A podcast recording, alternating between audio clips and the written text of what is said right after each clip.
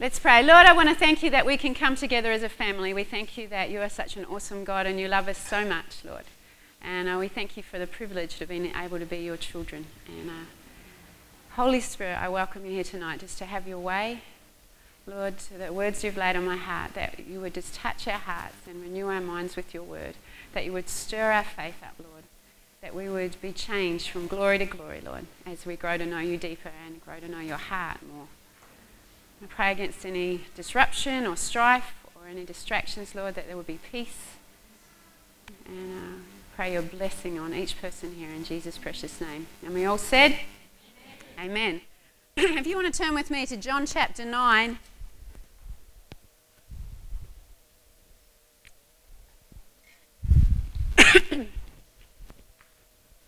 John chapter 9. And uh, it's, a, it's the account, uh, the whole chapter of chapter 9 is about the account of a blind man who receives his sight. Now, Jesus was passed by this man and um, he, he had his sight restored. He actually came up to him and he, he did one of those strange things where he spat on the ground. Jesus, like, you know, went and spat. And then he made this paste, and then he goes to this blind man sitting innocently on the side of the road, and he puts his paste on his eyes that he'd spat on and mixed this mud together, and then he put it on his eyes, and then he said, um, he anointed the eyes of the blind man with the clay, and he said to him, Go wash in the pool of Siloam, which is in verse 7. And so he went and washed, and he came back seeing. And, and if you read the account, and I'm not going to because it's quite long, um, they said to him, um, they said, others said, um, Who is this man? You know, because imagine a blind man who's been sitting on the side of the road for years and years and years, suddenly goes to the pool, comes back out of the water with the muck off his eyes, and he opens his eyes and he can see. It's going to cause a stir because if I was blind and then I could see, I tell you what, I'll be letting people know. So he started to let people know, and they're like, Who is this guy? Is he the guy? Nah, surely he's not the guy. And others said, Oh, maybe it's somebody. Yes, it is. And he goes, Yes, I am he who was blind and now I see. And uh, he answered, Well, who made you able to see? And he says, Well, the man called Jesus. And uh, he made clay and spat on it and anointed my eyes and said to me, Go and wash in the pool. And so I went and I received my sight. And they said, Where is he? And the blind man who were now seeing said, I don't know. And uh, so they, it was spreading throughout the whole town that there was a blind man who now could see. And the Pharisees and all the religious leaders, they started to hear about this and they're like, Well, what's he doing? He can't do that. And uh, who is this man from? We don't know where he's even from, which wasn't true because they did know where he was from. He'd been doing miracles for a while and they knew where he was from. And so they brought him in front of the um, Pharisees and said, It's the Sabbath and he can't be spitting on the ground and making clay. It's against the rules that you do anything. And uh, they got upset with him and said, Well, if he was really a spiritual man, he wouldn't have broken the rules. Whereas we know Jesus always broke the rules because he was more interested in the people than he was about rules. Yeah? And uh, so he said, Well, he must be a sinner, but how can he do such signs? And so there was this great division among them. And uh, the blind man said, They said to the blind man, What did you say about him? He opened your eyes. He said, Well, he must, must be a prophet. And they got very upset about that. And uh, then they brought his parents, and his parents didn't want to be kicked out of the synagogue. So they said, Well, you ask him, he's of age. And he said, Well, I was blind and now I see. And they said, Well, how did he do it? And he said, You're not listening. I was blind and now I see. Do you want to follow this Jesus too? So they got really mad then and, and they kicked him out of the church. And, uh, and Jesus, he comes along and sees him, finds him, and says, You know, go your way. I'm the one who healed you. And, you know, and he says, Well, I want to follow you now. Which you would, wouldn't you, if you were blind and now you see? but it was interesting the reaction of the people. Can I just move this, Ivan? Move this down here a little bit it was interesting because they said, Who is it? Who is it that has done this? And they didn't like the fact that somebody was messing with their nice little rules and way they did things. And, uh, you know, he was just sharing his testimony. And that's what I want to talk about tonight, is that everybody has a testimony to share. That man, he had a testimony. He said, you know, I was blind, but now I see. That was his testimony. And if you read about um, Lazarus further on in John, you'll hear that Lazarus, he, was, he had died and he'd been in, the, in his, the tomb, the grave, for four days, and Jesus comes along and calls him out. Says, Lazarus, come out. And they say, well, You know, we don't want to mess with the tomb. And they said, No, roll the, roll the back the stone and I'll call him out. And he came out. And see, so Lazarus, he definitely had a testimony. He was dead and now he was alive. You know, so everybody has a testimony. When you know Jesus and you've asked him into your life, you have a testimony. Testimony is what has Jesus done for you? What, have, what has he said for you? So everybody has a testimony. You may not be blind physically, but you've been blind spiritually. You know, so this guy, he had a testimony. I was blind and now I see. Lazarus, he was dead and now he was not. And Jesus, he had a testimony. He had that the Spirit of the Sovereign Lord is upon me to and he has anointed me to preach the gospel to the poor. He has sent me to heal the brokenhearted, to proclaim liberty to the captives and recovery of sight to the blind, to set at liberty those who are oppressed and proclaim the acceptable year of the Lord. Jesus had a testimony. That is what I'm doing. That is what I'm about. And I'm to overcome and, and get rid of the works of the devil. So he had a testimony. He knew what he was about. He knew what he was doing. And every time he got up and said it, he's, I am here, and the, and the Lord has anointed me to open blind eyes, to lift off burdens, to, broke, to heal broken hearts. And so every time he spoke, he testified. And tonight I want to encourage us that every time we speak, when we have a relationship with Jesus, we're to testify. You know, we have been blind spiritually, we've been broken, we've been beaten down with sin and guilt and all the things that the enemy and the world throws at us, but now we're free. Now we're free, and now we see. And sometimes when we don't share our testimony, we're like that man, the blind man, and all the people started to come to him, and all the religious people, and those people who you think should know better, and your family. His family didn't stick up for him, and they were like, they had a go at him. And they started to cause doubt, and they started to say, well, really? It, was he a good man to do such a thing? And, and they came against him, and he's like, well, no, hang on a minute. My testimony is that I was blind and now I see. And so we have to be careful that when we know Jesus has done something in our life, that we don't get discouraged by the skeptics in our world, but those people who don't know him or those people who doubt that you're telling the truth.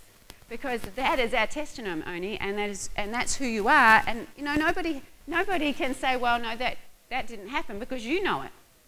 And the more more you share it, the more confident you'll get, no, well, actually that's what God did. Really? Yes, that's what God did. Look at me. I was lame and now I walk. Yeah? And it's just been able to, you know, the devil, he tries to disempower and discourage us to share our testimony because he knows when we start to share it, things are going to happen. You know, like that town was a buzz. There was a blind man and now he sees. And imagine if you had been at Lazarus' house when he died and they put him in the tomb and they're all wailing and mourning and carrying on. And there was a great crowd and Jesus walks into the midst of them all and calls them out after four days, and he comes out living. Imagine if you'd been one of those people. You know that they actually wanted to get rid the Pharisees and the religious leaders actually wanted to kill Lazarus as well because there were so many people not just coming to see Jesus, but coming to see the dead man who was now alive. Yeah? Because it's caused a stir because it's his testimony. He's a walking, living testimony. And I tell you what, there's walking, living testimonies in this room. Yeah? We all have a story to tell. We all have something that God has done in our life. If we've come to know Him, then we have a testimony. Yeah? And it just and we need to be encouraged to share it because if we don't, it gets squished down, or we start to doubt that it's relevant. We start to doubt that it's true. Oh, did God really do that? The less you share it, the more the distant it comes from you know what God has done. When you remind yourself of what God has done, sharing it with somebody else, you're encouraged and you get blessed all over again. You know, I was sick and now I'm well. I was lame and now I can walk. I was deaf and now I hear. I was broken and now I'm healed up. I was shy and now I'm not. Yeah? Every time you, you, you share what God has done, I tell you what, it's like this buzz starts to get on the inside of you and go, you know what, that is what, look what the Lord has done in me. You know? Look what God has done to me. And the enemy's plan and the world crowding in us says, don't do that. Don't make a fuss. Don't tell anybody, oh, that's not politically, religiously, whatever, socially correct. But it is. Yeah, I was sharing, I was at dinner at my sister's um, birthday party last night, and I was sitting next to this lady, and I wasn't sure if she was saved or not. But I was sharing with her, I don't think she is, but I was sharing with her that when we went to um, Thailand, and Philip, as bold as he is, he gets up in the middle of this leprosy village and he starts to share how, Je- and his sermon was that Jesus heals the lepers. And there is like 50 or so lepers in the room. And, he's, and I said, What are you preaching on? He says, I'm preaching Jesus heals the lepers. And I thought, oh, You're awesome. he gets up there and he starts to preach.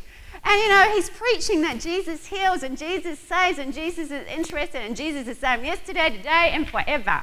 And so he starts to preach, and there's, you know, this faith starts to come in the room, and I'm like, man, he's bold. And uh, anyway, we go, and he says, we, we would like to pray, so we're going to go to you because they're lepers, and some of them, they have their legs and their bits and their ears and their noses aren't all together. You know, they're not there because a leper, when they, when they have leprosy, they lose sensation. They can't feel their hands, their legs, the ends of their nose, their fingertips, so they're not there anymore often. So they're missing appendages and bits. And so we went to them as a team to pray. And we, we just prayed, Lord, you just do your thing. We pray healing. And uh, we're, we're speaking, praying, you know, English and they're Thai, but they're just nodding their heads and receiving. Anyway, about half an hour after we're there, we're eating a meal with them all. And uh, a man comes running over to Philip and says, Hey, hey, you know, I, I, I come over here. This man here, he for eight years has not been able to have any sensation in his legs and he has tingling, and for first time in eight years, he can feel his legs. Now that's a testimony, yeah? And that tells you that when you preach the word, God will back it up, yeah? It's just that often we just don't expect it. But God is cool. And you know what? When you're bold like that, He won't leave you hanging. Yeah, and then oh, there was another lady down the back, and she'd had this heart thing happening, and we just laid hands on her and prayed. And she said, "You know what? It's gone. That funny fluttering beating." There was people saved and set free and healed in that meeting and a lepers colony. Pretty cool. But you know, that is our testimony when God does something to share it. So I'm chatting away to this lady and she's just like, oh. And I'm like, you know, you just got to do it. You just got to be bold and not worry about that they might think you're a Fruit Loop. You know what? If it, if it means being a Fruit Loop to Jesus, I'll be a Fruit Loop. Because you just got to be bold about it. Because people want to hear that God is real and He is living and He is interested and all the suffering and the hurt. People say, Why is there so much suffering and hurt? You know why? Because we're not out there praying and letting Jesus fix it.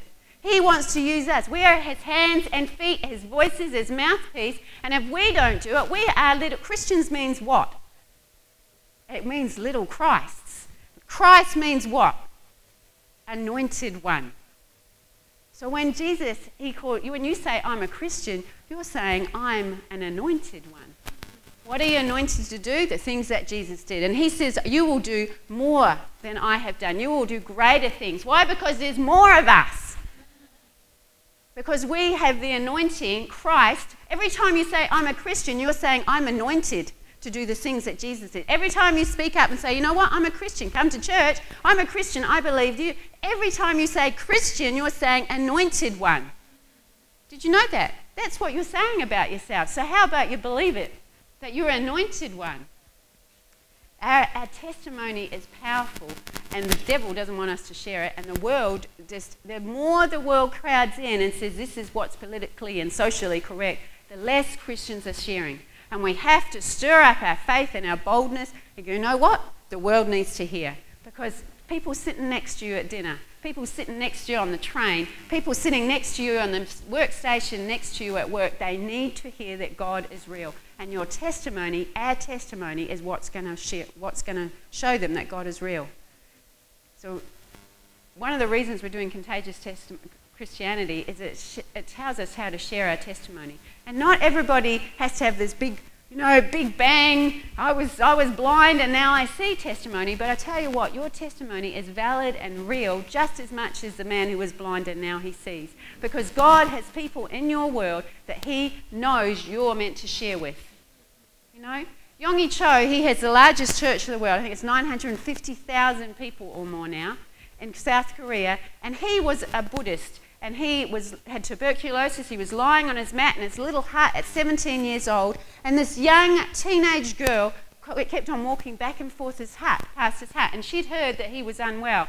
Now she just said, You know what? I've got a testimony that Jesus can, will heal you. Jesus loves you. Jesus has died for you. And so she went in and she would just sit next to him and she would share with him. Now he did not want to hear. He was angry. He says, I'm a Buddhist. Go away. And he would abuse her. And every day after school, she would come in and sit next to him, him on the mat and she would share her testimony. Jesus loves you. Jesus died for you. He, he cares about you. Look what he's done in my life. He wants to heal you. And she'd pray for him. And finally, he got sick of her. You know, he would use her and tell her to go, but had got in. And in the end, he says, All right, Jesus, I'll invite you in to my life. And he got healed of tuberculosis. And he's a follower of Jesus. And he has the biggest church in the world now. Now, if that young girl, we all know about Yonggi Cho, but do you, know, it was that young girl, that 17 year old girl who bold as brass said, I have a testimony and you need to hear it. And how many other people knew Jesus walked by that young man's hut and didn't bother to go in? I want to be like the 17 year old girl who walked in and said, You know what? I've got something to tell you. I've got something to tell you that's going to help and you need it. What if she had not done that? 950,000 people possibly wouldn't know. And all the other, he said, when he church, plants, he sends 30,000 people out to plant a church. You just don't know who you're talking to.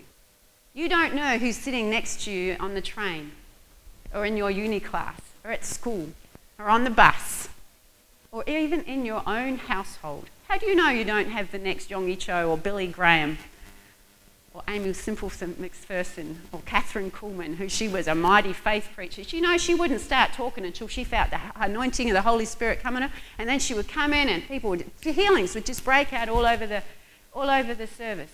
You know, there was another one. She would stand in this, on, a, on a, a soapbox in the middle of the street in this white gown until she gathered enough people to gather around her, and then she would jump off her box and she would sprint to this hall that she had hired, and then she'd get her helpers to lock all the doors. She'd probably get done now, but anyway. And then she would get up and she would preach and she would testify that Jesus is the same yesterday, today, and ever. And the Jesus in the Bible, he's the same Jesus now. And so the wheelchairs and the crutches would line the hall walls of people who bang, bang, bang would get healed. That's Jesus we serve. And you know why that happened? Because they testified. They were bold and they stood up and they said what they believed in. So, what stops us? Because the world and the enemy comes and says, You can't do that. Well, who says we can't do that? Who says we can't get up tomorrow morning or when you walk out here and you're walking down the street or you go out for coffee and say, Let's share. Let's, let's just wait on you, Holy Spirit, and see what you're doing. Because when we step up and boldly proclaim the word and boldly declare what we believe and say, Yes, I am a Christian, I'm anointed because every time you say that, you're saying, I am anointed, something's going to happen. And when we pray, 6 a.m., 12 p.m., 6 p.m., there's something happens. Because when we pray and we speak and we testify what Jesus has done us, then God is able to use us. You know, there's no, you know, it's like our life is like, you know, that saying when you've got a, on the footy field and they say just leave it all out on the field.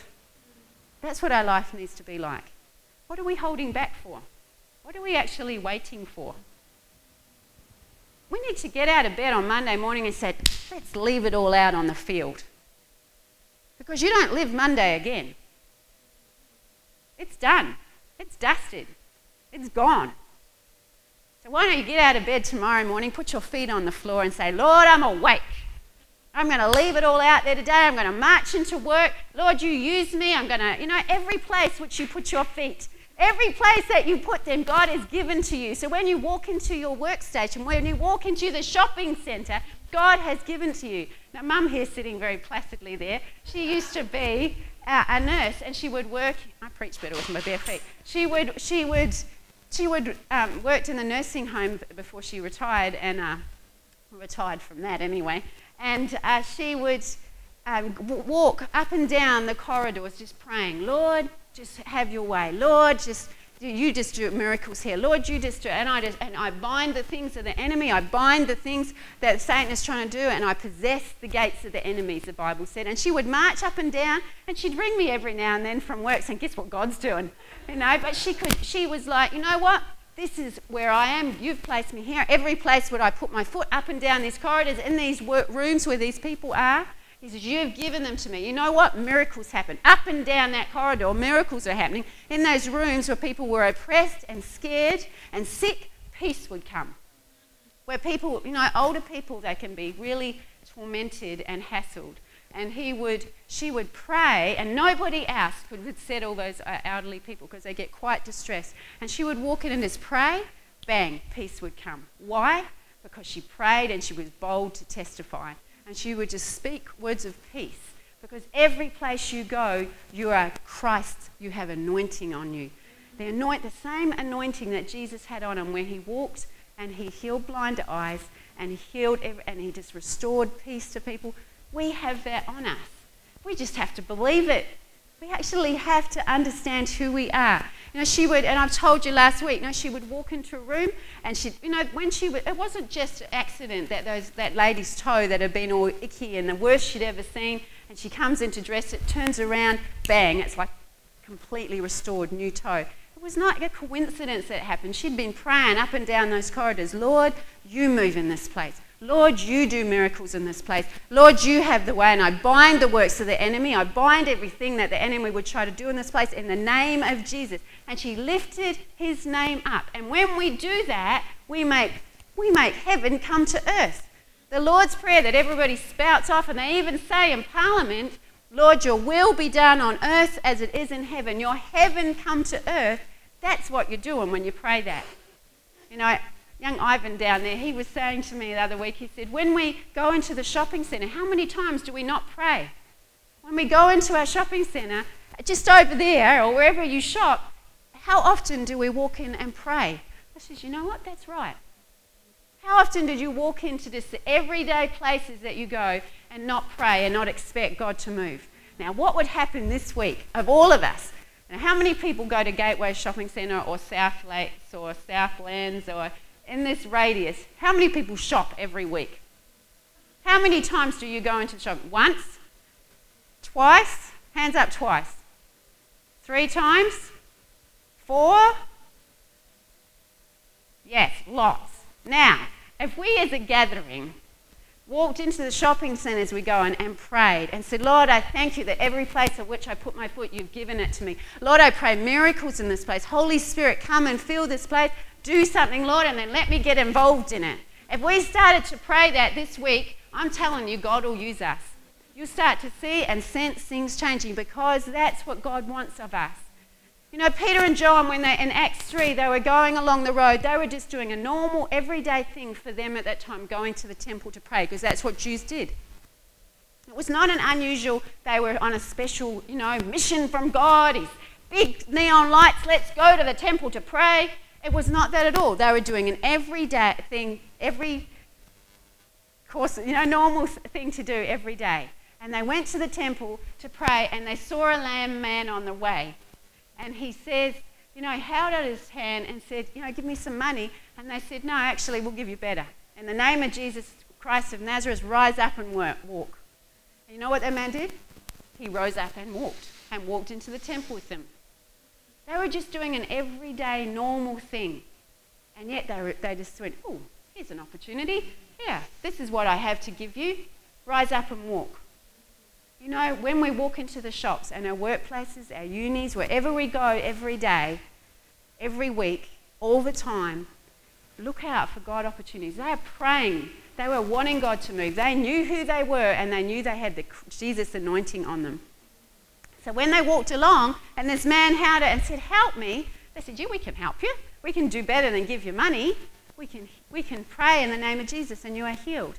Why were they able to do that? Because they believed that the anointing that Jesus had, that had on him to do things was on them as well.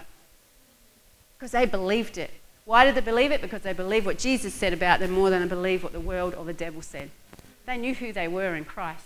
And we've been preaching it for weeks and weeks and months and months. Who are you in Christ? That you are anointed, that you are set free, that you are worthy, you are seated with Christ in heavenly places, that you do not have to be afraid because the power, resurrection power of Jesus that rose Lazarus from the dead, that rose Jesus from the dead, resides in you by the Holy Spirit. That is who you are in Christ. And any other stinky thing that comes against you and comes in your mind that says you can't do that, you're a filthy, rotten sinner, you can't do that because let's look what you did last night. You know what? When you ask Jesus, Lord, I just pray that you forgive me for that. I messed up. I said that. I did that. Bang. He says he is faithful and just to forgive us and cleanse us from all unrighteousness, and it is done with. And then you can get on and do what you're supposed to be here to do. You know? Because when we stay back in that place, you're just where the devil wants you. You're just where the world says, you get under there and you get under my feet. That's what the devil's saying. That's what the world says. You know what? That's not who we are. We are forgiven and we are worthy. Philip said last week, he said, most of the time, Christians are limited by their value that they put on themselves. They say we're not worthy to do that. Our self worth and who we see ourselves limits us to do the things that God is asking us to do. We say, oh, we can't do that. Or just wait a few months until we're better. Or we've um, got things sorted out. You know, time after time, I hear people say, oh, I'll do that, or I'll pray more, I'll come to that, or I'll reach out when I just get this area of my life sorted out. You know what? That's a lie of the enemy. Because he knows if he can keep you contained and that we'll just sort this out, then he'll just bring something else. Oh, you have to sort this out before you can do anything. And then he'll bring something else. You know what? 10 years will go by and you'll just have a whole lot of, I had to sort this out. And guess what you could have done in 10 years? A lot. You know how many people that can get saved just by you sharing your testimony in 10 years? A lot. How many people were healed and restored and had the word of truth shared with them? A lot. So, you know, the devil knows that he can keep you here saying, I just got to sort this out before I do anything. I've just got to sort this area of my life out. If he can keep you in that place and let you and get you believing that, you're going to be powerless and stuck. So I want you to listen tonight and say, you know what? I don't have to have everything sorted out because in Jesus, he, you know, the Father sees us through, the, through Jesus. When he looks at us, he sees Jesus. Why? Because you're Christians little Christs, anointed ones. And we got to see ourselves through the Father's eyes that we are loved and He lavishes His love and His blessing upon us, and He thinks we're awesome. He looks at Glenn and says, Look at that man.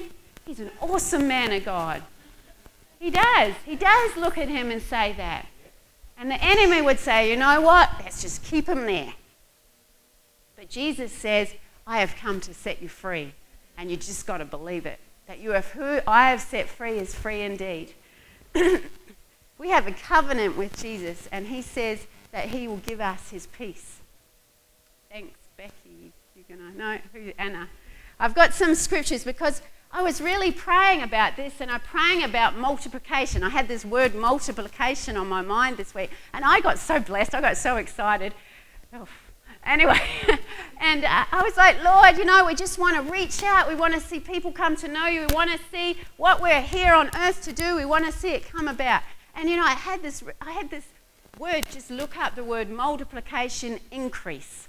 And so I started to look through.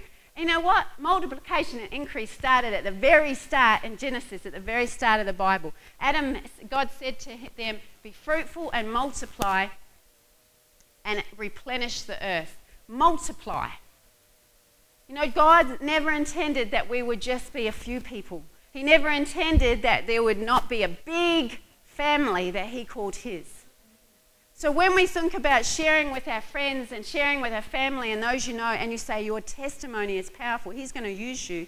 But I want us to give us a little faith boost that actually it's going to work.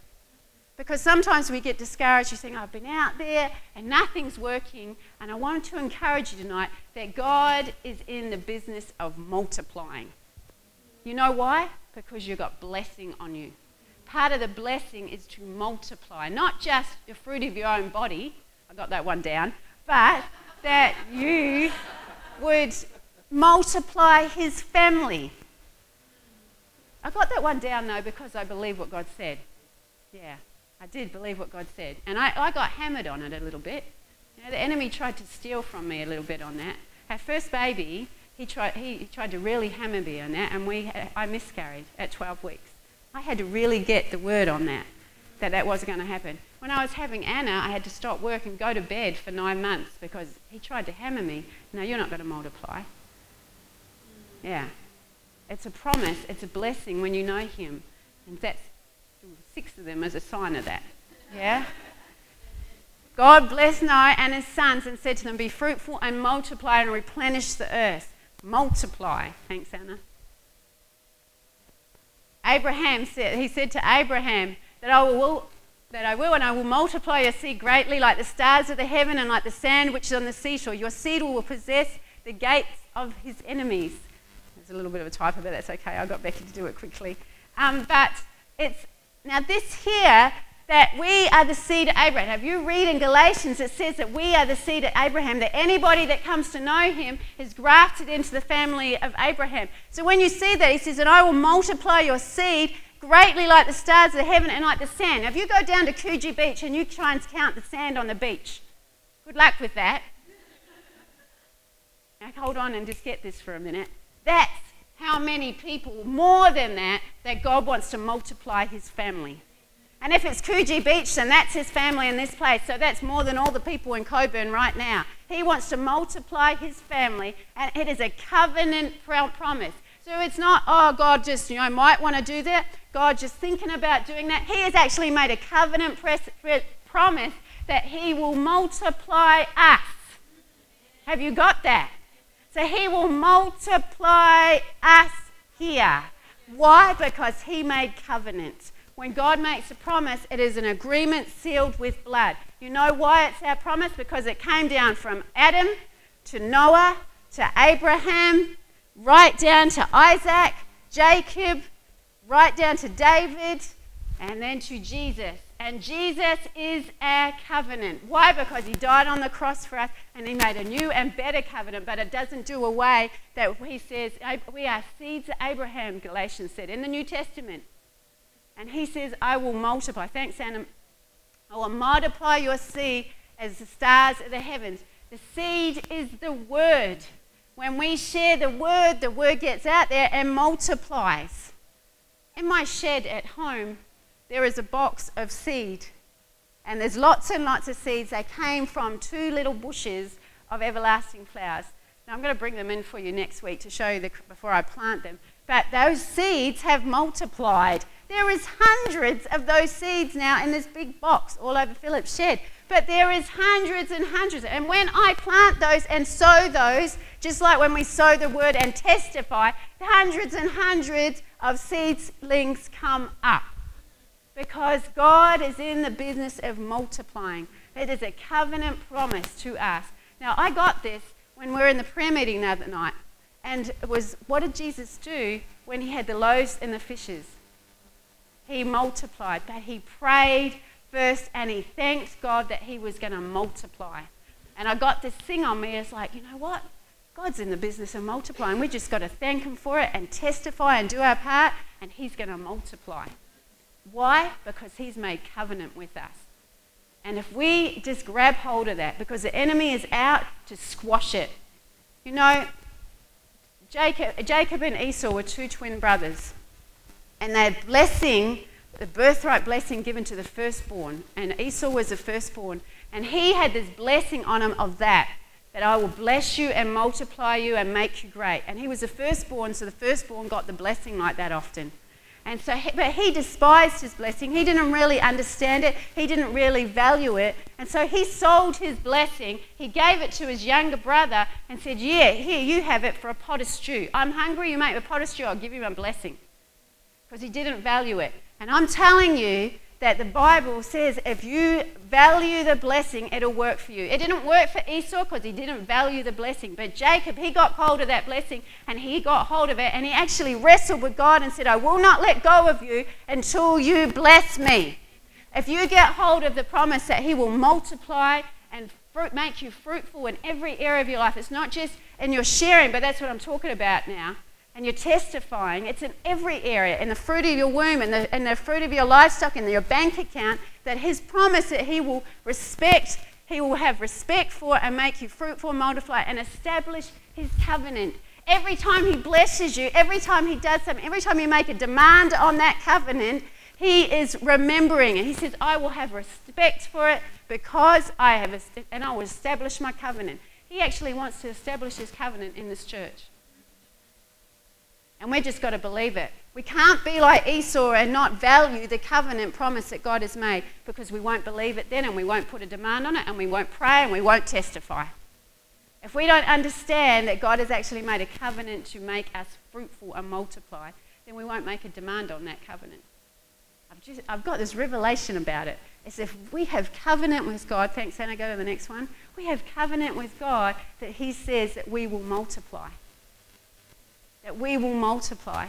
As the army of the sky can't be numbered, neither the sand of the sea measured, so will I multiply the seed of David, my servant. We are in the line of that because we know Jesus. If you look through the genealogy, you know, that's why the Bible talks about the genealogy so much, because they want, he wants us to understand that we, when we ask Jesus into life, we are grafted into the family of God, and the blessings that came from, from Adam, from Noah, from Abraham, from Isaac, from Jacob, from David to Jesus to us, we're grafted into it. So all those still stand. And I love that the Levites will minister to me. That means we're never going to be short of priests and Levite because you are a royal priesthood, so we're never short of people to minister. Did you see that? We're going to multiply the ministers. That's good because there's work to do. Now it's a renewal of the covenant. He says, I'll make a covenant of peace with them. And I will cause showers to come down in the season, showers of blessing. They shall know that I, the Lord their God, am with them, and that the house of Israel are my people. You are my flock, the flock of my pasture. That's Old Testament, but Jesus said it in the New Testament as well.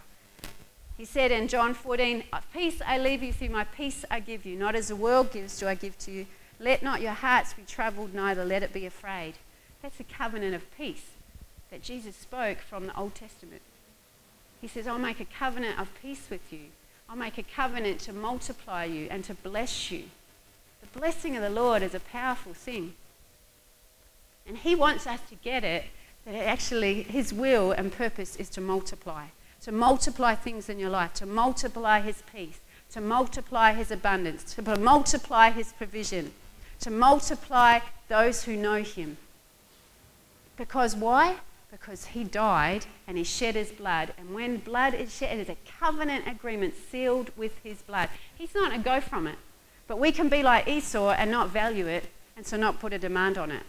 We'll still be blessed. Esau is still blessed, but nothing like his brother. Nothing like his brother. Because his brother understood the power of covenant, he understood the power of blessing. And I want us to get this tonight that when we understand that we are blessed and we are in covenant with God to multiply in what we do, that God's going to get on it. Yeah? God's going to get on that because we actually put a demand on what He's done. It's one of those kind of, you just say, Lord, give me revelation about this. Because once you get it, it's like faith this comes on the inside of you. This is going to work. But when I share and when I testify, it's going to work.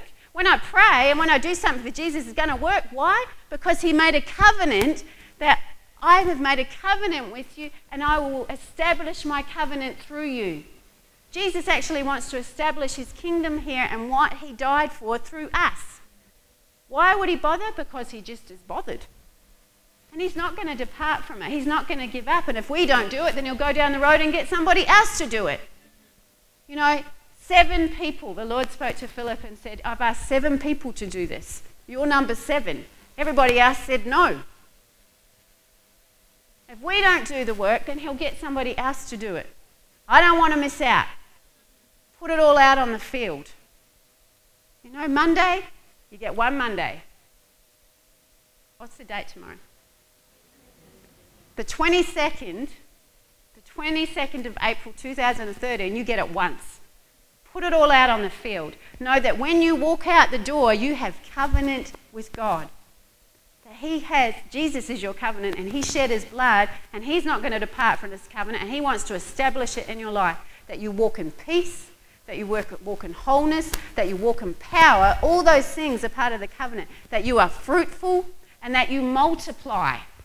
So, whatever you do is going to multiply in goodness. Why? Because you have covenant with God and your testimony has got something on it. Have you getting this tonight? It's powerful. We don't have to be afraid anymore. We don't have to be timid anymore. We don't have to think, oh, is that going to work? Because if we just keep on doing it, God says, I will multiply you. Like the sand on the seashore that you cannot even count, so will I multiply. You know, the Lord spoke to us years and years ago and said, I want a church of thousands of thousands here in Perth. And you know, He's been speaking it, and I've been in meetings where He's saying, The Lord says He wants to have thousands and thousands and thousands of believers here, and He wants a church of thousands and 20,000. And, and, you know, and it's like, why? Because He wants to establish His covenant. He wants to establish His, his church here in Perth, not over east, not in America, but here. And guess what? He wants to use us because He says, You're worthy. You're awesome. You're Christians. You have Christ's anointing on you, and nobody can hold you back if you get hold of that. So when you share your testimony, be bold as a lion. We're not timid. We don't have to be timid. Just rise up and say, I have the anointing. I'm a Christian. I have Jesus' anointing. And talk to yourself. Talk to yourself. It's called self talk, and it builds your faith because you know what? You're just speaking the word of God over you. You walk into work, wherever you go, into the shopping centre tomorrow, or who the shops are in for it tomorrow. You walk in and say, Lord, I just thank you. I've got a Christ anointing on me, that I am anointed to preach the gospel. I'm anointed to heal up the brokenhearted. I am anointed to set lives at liberty. I'm anointed to heal the sick. When you say those things and you start to speak it, something happens. Miracles happen. Lives are restored. Peace comes. You know, and mum is pretty awesome, but she's, she's, a, she's just a mum. Yeah? But she has a testimony. But she wouldn't say, I'm this great big Billy Graham, you know, or this great big major preacher. You know, you have to drag her up to, to preach half the time or speak. But you know what? She's just believed that when she walked up and down the corridors, when she goes into trains, wherever she goes, that she has a testimony and she's anointed to share it. And things happen. Miracles happen. People's lives are changed. People are saved because she believes it. Yeah? And that's what God wants for all of us. That Jody, when she walks into the shops tomorrow and she gets in there and she's praying, Lord, I just thank you every place I put my foot. And she's walking along, checking, talking to the checkout girl, and then I just, God, just speak. You know, when you hand over your money, it's got God stuff on it. Why? Because you're anointed and you touched it. Yeah? Don't underestimate God's stuff on you. And He says that great will be your peace and great, and he will multiply us like the sand of the sea. When the devil comes and say, "Oh, there wasn't many people at church," you know, yep, but I'm multiplying. Amen. Amen. See that? That is our covenant. That was that was the covenant that was given to David and Jesus in the line of David, and we are in the line of Jesus, and we're grafted in to the family of Abraham. So all the blessings from Adam right through Abraham, Isaac, Jacob, bang, it's as when we believe in Jesus, it is as. We are blessed to our socks, from the top of our head to the soles of our feet. We are blessed. And when we get hold of that, when you speak to your friends, when you speak to your family members, expect that you are blessed and they're going to multiply. Yeah? Multiplication is, is it's a God thing. And you just got to look at creation to understand that, that He is into multiplication. Yeah? Are you getting this tonight? I'm so excited. It's like I want to spin around the room. But anyway. God's made a covenant with us and, and He wants to establish it with us. And don't let it be stolen by the lies of the enemy that says you're not worthy, or you're just you, or you know, oh, you're past it, or you've got too many problems, I'll just sort this out. Don't believe the lie of the enemy because when you start to do the things of God, it's like everything was grey and now everything's technicolor. Yeah? It's like, it's like you've been riding a moped and now you've got them on those awesome Harley Davidsons They're pretty cool, those bikes. you know, and if we just consider and put value on the covenant that God has with us, you know what? Eh, this multiplication thing has got to get on the inside of you. And it, when, the, when the enemy comes and he tries to lie and say, oh, you know, friends are never going to get you saved, you can say, yes, they are. Multiplication is on me. Just like, the, go and go down to the beach and get a heap of sand I don't know if you're allowed to do that, but anyway, hold on to it. Maybe not take it off the beach. I think it's illegal, isn't it? I don't know. But consider the sand. And Jesus said that it will multiply, that the, the children of God, the people that will believe, will multiply more than that sand on the seashore that you would not be able to count the grains of sand. That's what God's, and that's what He wants to establish here in Perth. That His sons and daughters would multiply. And you know what? He wants to use us. Amen. That's something to get excited about for a Sunday night. Go and have fun tomorrow and the next day. March into your workplace. Say, I am anointed. Maybe not too loudly yet, you know, but just Be bold. And when opportunity comes to share or to offer to pray for somebody, say, Can I pray for you? You know, if you hear somebody sick, go and march up and bring them some chockies and say, Can I pray for you? If you know about it, go and do it. The world is waiting for real, a real God. And He's here and He wants to use us. Let's pray together. Lord, I thank you that you are so awesome. I thank you that you want to establish your covenant through us, that you are longing to do it and you're just waiting for some people to step up. Lord, we want to be those people to step up and say, we make a demand on the covenant promises that you, that you would establish your covenant here, that you would multiply us like the sand on the seashore, like the stars in the heavens, that you would multiply us. And we just see them coming in, Lord. Hundreds and hundreds and hundreds of thousands that have not known you just coming in. Why? Because we testified. Lord, give us a fire in our belly, a song in our heart, a clarity in our mind that we would stir up our faith and just be bold and say what we have to say, Lord.